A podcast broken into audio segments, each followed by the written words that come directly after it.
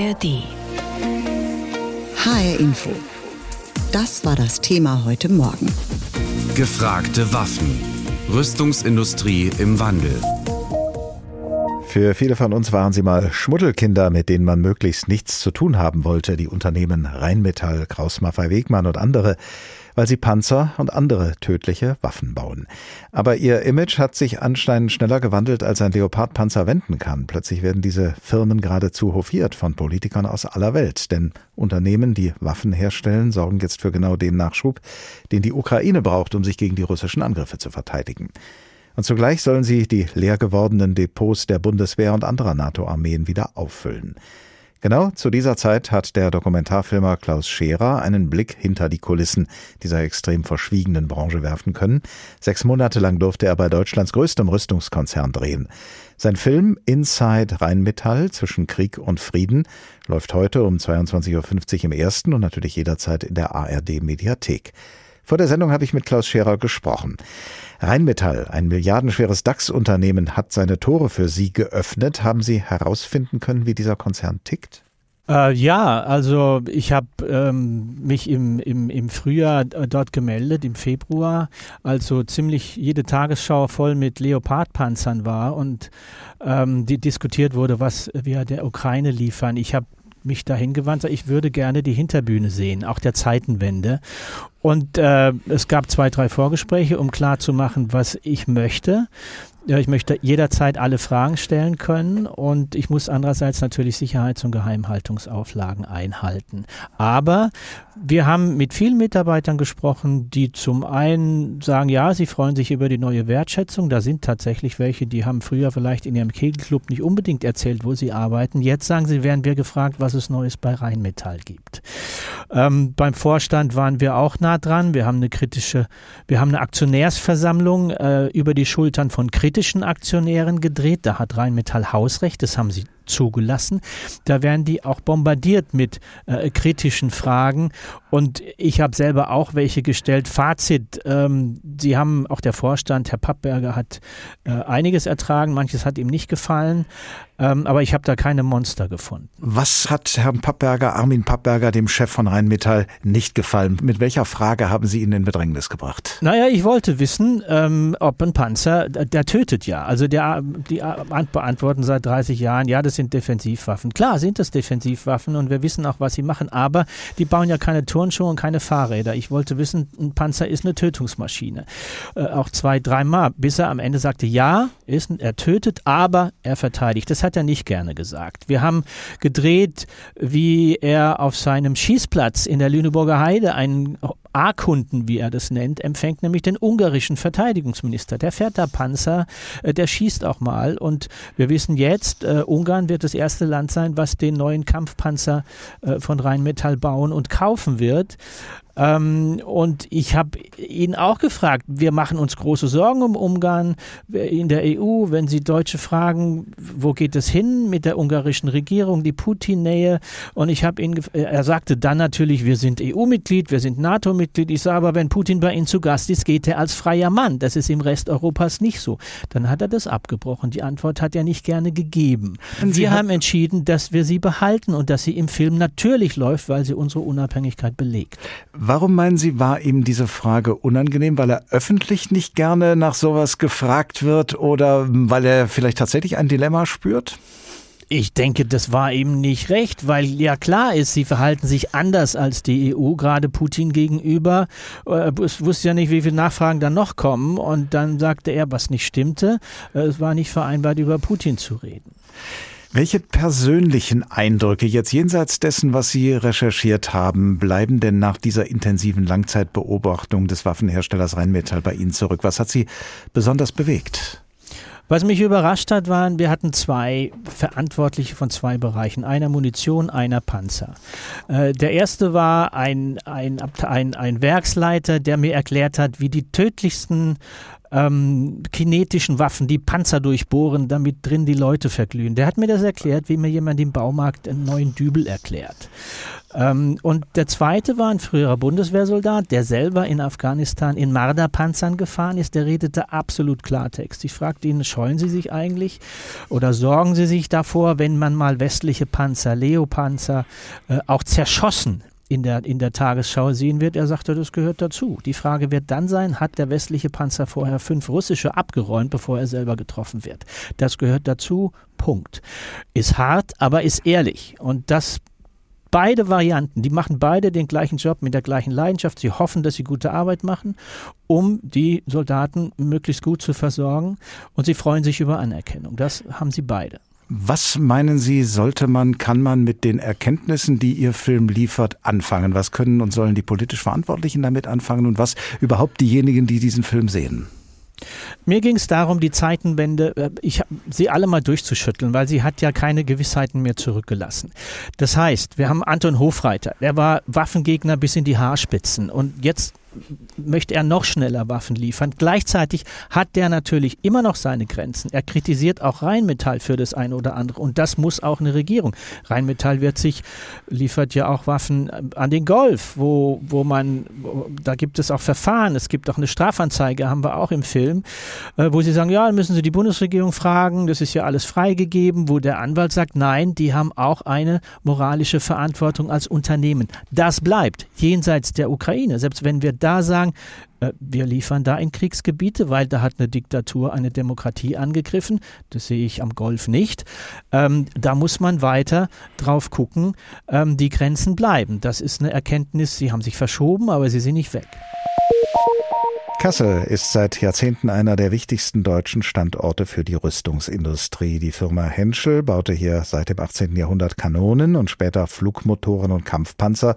Fiesler und Junkers bauten Flugzeuge und Wegmann, heute KNDS und Rheinmetall, sind mittlerweile die großen Rüstungsfirmen in Kassel. Nach Kassel fließt damit auch ein nicht unbeträchtlicher Teil des 100 Milliarden Euro Sondervermögens für die Bundeswehr. Wohin genau, das beschreibt uns jetzt unser Reporter Jürgen Jenauer. Ein riesiges Industriegelände mitten in Kassel. Ein geschätzt drei Meter hoher Metallzaun, gekrönt von zwei Stacheldrahtdrähten, rahmt das Ganze ein.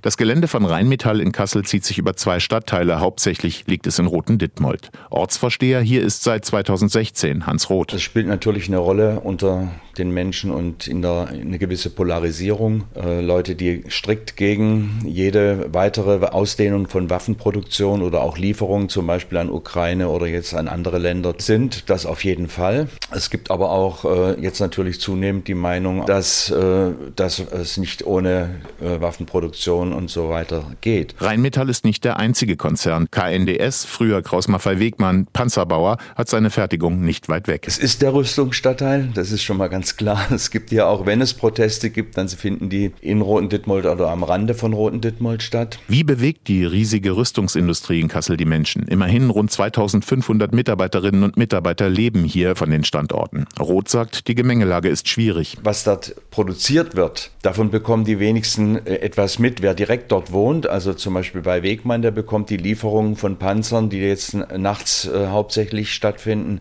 bekommt das mit. Wer auf dem Rotenberg wohnt, und kriegt die Panzerteststrecke oder auch die Reparaturen an Panzern mit. Und da gibt es auch ab und zu mal Proteste beziehungsweise halt Einwendungen hier beim Ortsbeirat. Das ähm, berührt die Leute auf jeden Fall. Das Gelände von Rheinmetall und die dazugehörige Panzerteststrecke flankieren den Stadtteil Nordholland. Merkbar sei die Produktion gestiegen, auch die nächtlichen Panzertransporte, sagt Ortsvorsteher Ali Timtik. Er betreibt eine Kneipe im Stadtteil, diskutiert wird hier viel darüber, sagt er.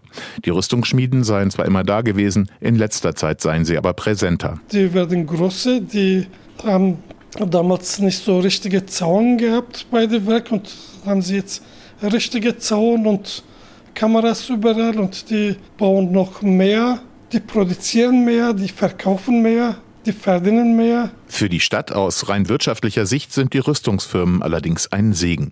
Stadtkämmerer und Wirtschaftsdezernent Matthias Nölke. Also die Rüstungsfirmen sind für Kassel auf jeden Fall ein großer Gewinn. Sie schaffen viele Arbeitsplätze und es gibt halt nicht nur die großen Firmen, es gibt ja auch viele Zuliefererfirmen hier in der Stadt und in der Region, die auch alle Arbeitsplätze schaffen, äh, Steuern zahlen.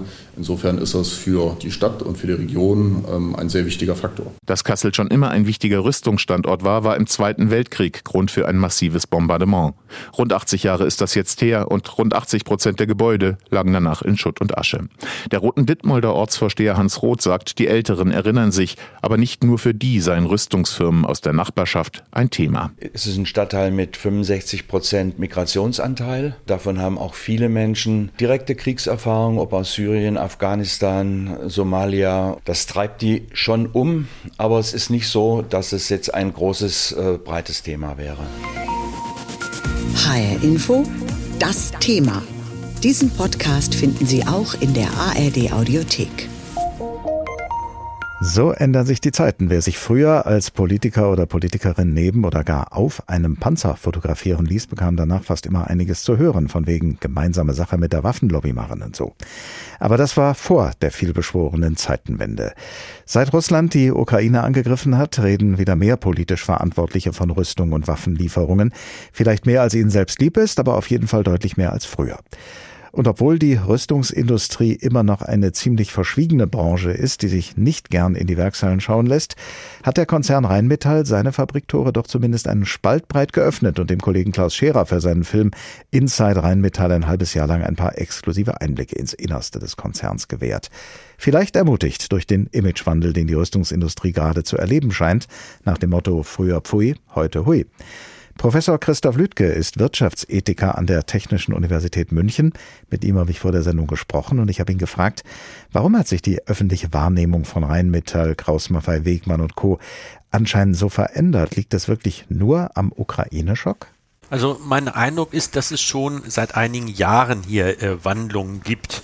Ähm, ich erinnere mich, äh, dass ich, als ich in den 80ern zur Schule ging und in den 90ern studierte, dass das Image der Waffenindustrie generell sehr schlecht war.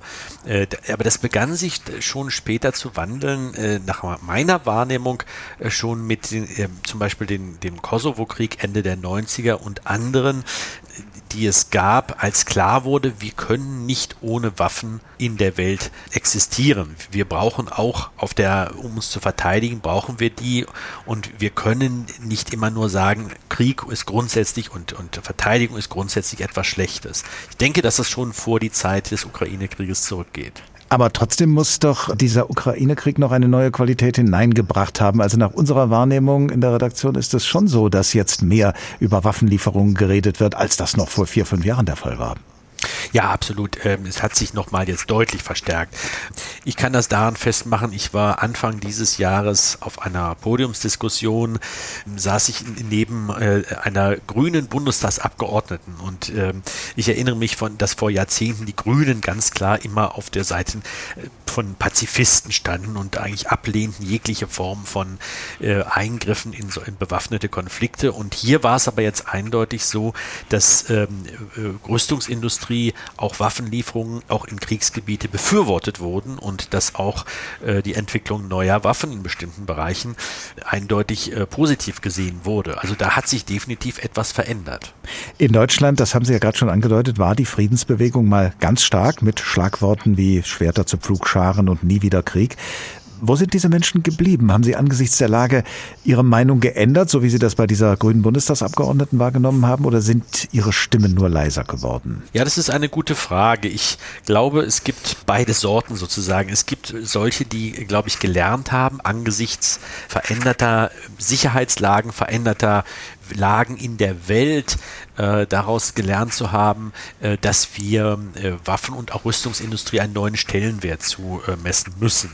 Es scheint aber durchaus auch andere zu geben, die nach wie vor die, die äh, Positionen von damals vertreten, allerdings wesentlich leiser, als das früher der Fall ist. In Klaus Scherers Doku über den Konzern Rheinmetall veranstaltet der Konzern für den ungarischen Verteidigungsminister eine exklusive Waffenschau, präsentiert vom Konzernchef persönlich und am Ende schließen Rheinmetall und Ungarn dann einen millionenschweren Panzerdeal ab. Ungarn ist EU-Mitglied. Einem deutschen Konzern ist es nicht verboten, mit diesem Land Geschäfte abzuschließen. Aber die ungarische Regierung unter Viktor Orban gilt als eine, die es mit dem Rechtsstaat nicht so genau nimmt. Und Orban selbst zeigt sich gern an der Seite des russischen Machthabers Putin. Was sagen Sie, Herr Professor Lüdke, vor diesem Hintergrund als Wirtschaftsethiker zu einem solchen Deal? Also es ist richtig, dass Ethik mehr fordern sollte als das reine Einhalten von rechtlichen Bestimmungen man muss natürlich bestimmte Dinge mit berücksichtigen. Es ist also, es ist sicherlich eine komplexe Abwägung. Ähm, wie Sie schon sagten, ist Ungarn Mitglied der EU und es ist, glaube ich, schwierig äh, zu begründen, warum man einem solchen Partner äh, nicht äh, Waffen liefern soll, der auch selber ja nicht in bewaffnete Konflikte äh, verwickelt ist und das auch nicht absehbar ist, äh, außer sie vielleicht zu verteidigen. Ähm, und außerdem ähm, muss man vielleicht auch sehen, dass äh, hier natürlich auch wirtschaftliche Interessen äh, berücksichtigt werden müssen. Ein großer Konzern wie Rheinmetall ist ein Wirtschaftsunternehmen, das aber damit natürlich auch gleichzeitig eine Verantwortung hat, äh, sowohl für seine Mitarbeiter als auch für die Gesellschaft im größeren Sinne. Also ein, so ein Konzern schafft Arbeitsplätze und zahlt Steuern und vieles andere mehr. Also wenn es jedenfalls äh, rechtlich erlaubt ist, wenn es nicht offensichtlich, also extrem problematisch ist, ein Konflikt oder so etwas dort, ein bewaffneter Konflikt dort droht, äh, dann würde ich sagen, ist das durchaus wirtschaftsethisch zu vertreten, was hier passiert. Ich merke, Sie tun sich nicht ganz leicht mit der Antwort. Ist gerade Waffenhandel, Rüstungsindustrie ein Punkt, wo Wirtschaft und Ethik, was Sie ja in Ihrem Fachgebiet miteinander zu vereinbaren versuchen, wo das eigentlich gar nicht zusammengeht? Ja, also äh, auf jeden Fall. Das ist äh, schon seit Jahren oder Jahrzehnten eigentlich ist das eines der schwierigsten Gebiete und, und viele trauen sich, also aus meiner Fach, trauen sich an das Gebiet im Grunde auch gar nicht heran. Und ich sage eigentlich schon seit Jahren, dass wir darüber auch reden müssen.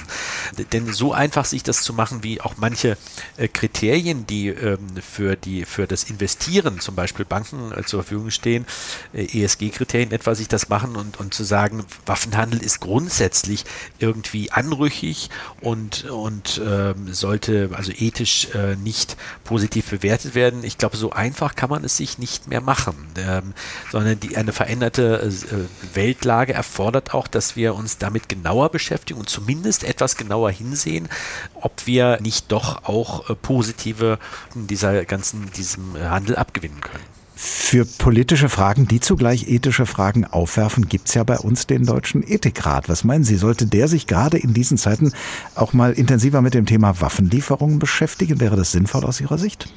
Ja, also das ist sicherlich äh, ein Thema, dem man sich auch dort stellen sollte. Ähm, ein Ethikrat äh, kann und, und sollte vielleicht auch, äh, auch gerade, egal in welcher, auf welcher Seite man dort steht, sollte das Thema intensiv diskutieren und da wird es sicherlich auch unterschiedliche Auffassungen Auffassung dazu geben. Aber ich denke, es ist viel besser, darüber zu reden, auch unterschiedliche Positionen zu haben, als das Thema völlig zu ignorieren. Und dann passiert es nämlich so, dass es einfach gemacht wird von den Politikern. Und ich glaube, es wäre schon besser, wenn sich auch die Ethik und andere gesellschaftliche Akteure damit intensiver beschäftigen würden. Gesellschaftliche Akteure einschließlich der politisch Verantwortlichen, also mal eine Grundsatzdebatte im Deutschen Bundestag dazu? Ja, das sowieso. Mhm. Das findet ja durchaus auch äh, zumindest zum Teil statt, aber man sollte sich dem intensiver stellen, äh, vielleicht auch sehen, ob man neue Kriterienkataloge aufstellen kann und, und vielleicht bisherige überarbeiten muss, die der veränderten Weltlage äh, nicht mehr gerecht werden. Die Rüstungsindustrie ist eine ziemlich verschwiegene Branche. Sie lässt sich nicht gerne in die Werkshallen schauen. Dem Journalisten Klaus Scherer ist es trotzdem gelungen, exklusive Einblicke ins Innerste von Rheinmetall zu bekommen. Er hat ein halbes Jahr bei Deutschlands größtem Rüstungskonzern drehen können. Entstanden ist daraus der Film Inside Rheinmetall zwischen Krieg und Frieden. Heute Abend läuft er um 22.50 Uhr im ersten und natürlich jederzeit in der ARD Mediathek. Der Kollege Norbert Kunze vermittelt uns schon mal ein paar Eindrücke von diesem Film und vom Chef des Rheinmetall-Konzerns, Armin Pappberger. Wir zeigen ihm neue Technologien. Das ist, was wir grundsätzlich mit all unseren Kunden, unseren A-Kunden machen. Verkaufsgespräch in der Lüneburger Heide. Armin Pappberger überzeugt seine Kundschaft. Es geht um Rüstungsgüter. 2, 1. Pappberger ist CEO von Rheinmetall, Deutschlands größtem Rüstungskonzern. Wenn er sich mit Kundschaft trifft, dreht sich alles um Schusskraft, Treffsicherheit, Effektivität. Ungarns Verteidigungsminister zeigt sich begeistert. Ich war beeindruckt, wie er uns durch die Werkshallen geführt hat. Er kannte jedes einzelne Detail der Produktion. Dass ein Team der ARD bei einem solchen Waffendeal dabei ist, das ist schon eine Ausnahme. Vielleicht liegt es am Reporter, denn Klaus Scherer hat schon viele ungewöhnliche Orte aufgesucht. An diesem Film arbeitete er sechs Monate unter Einhaltung von Sicherheits- und Geheimhaltungsauflagen. Kein Fernsehteam hat in den Munitionshallen je gedreht. Ein Hochrisikobereich für Panzermunition, die auch an die Ukraine geht. Ukraine, das ist das Stichwort, denn seit dem Angriff Russlands auf das Nachbarland hat sich auch in Deutschland vieles verändert. Ein Rheinmetall-Mitarbeiter drückt es so aus. Es ist jetzt nach außen hin was passiert, ja. finde ich. Man fühlt sich einfach nicht mehr der, der in der Rüstung arbeitet, ja. so wenn man so draußen. Ja. Das Interesse ja. an uns ist größer geworden. Wir hatten schon gut zu tun die letzten zwei, drei Jahre davor. Das Auftragsvolumen ist also nochmals angestiegen. Durch die globale Gemengelage hat sich insgesamt der moralische Kompass bezüglich Rüstungsproduktion verschoben. Beispiel Anton Hofreiter war Rüstungsgegner bis in die Haarspitzen. Heute drängt auch er auf mehr Waffen für Kiew und ist trotzdem auch ein Rheinmetall-Kritiker geblieben. Dass man sich, wenn man ehrlich ist, gar nicht vorstellen konnte, dass es nochmals so eine Form von Krieg gibt. Ein Eroberungskrieg einer Diktatur gegen eine Demokratie, das im 21. Jahrhundert und das mitten in Europa.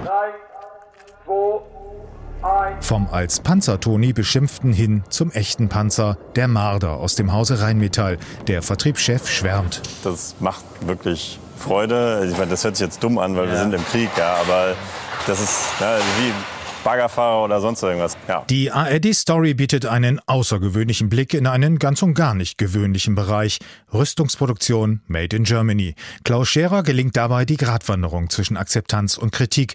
Denn ein Konzern wie Rheinmetall macht durch die Zunahme an Krisenherden glänzende Geschäfte, erläutert CEO Pappberger, der überzeugende Verkäufer. Der Börsenwert von Rheinmetall äh, hat sich verdreifacht äh, seit äh, Kriegsbeginn. Trotzdem haben Sie in einem Interview gesagt, wir sind keine Kriegsgewinnler. Mhm. Warum nicht? Weil das Wort so gemein klingt? Nein, ich meine, wir bringen ja Leistung dafür. Unsere Ware, die ja. wir haben, ja, so kann man es ja jetzt nennen, die Ware ist gefragt.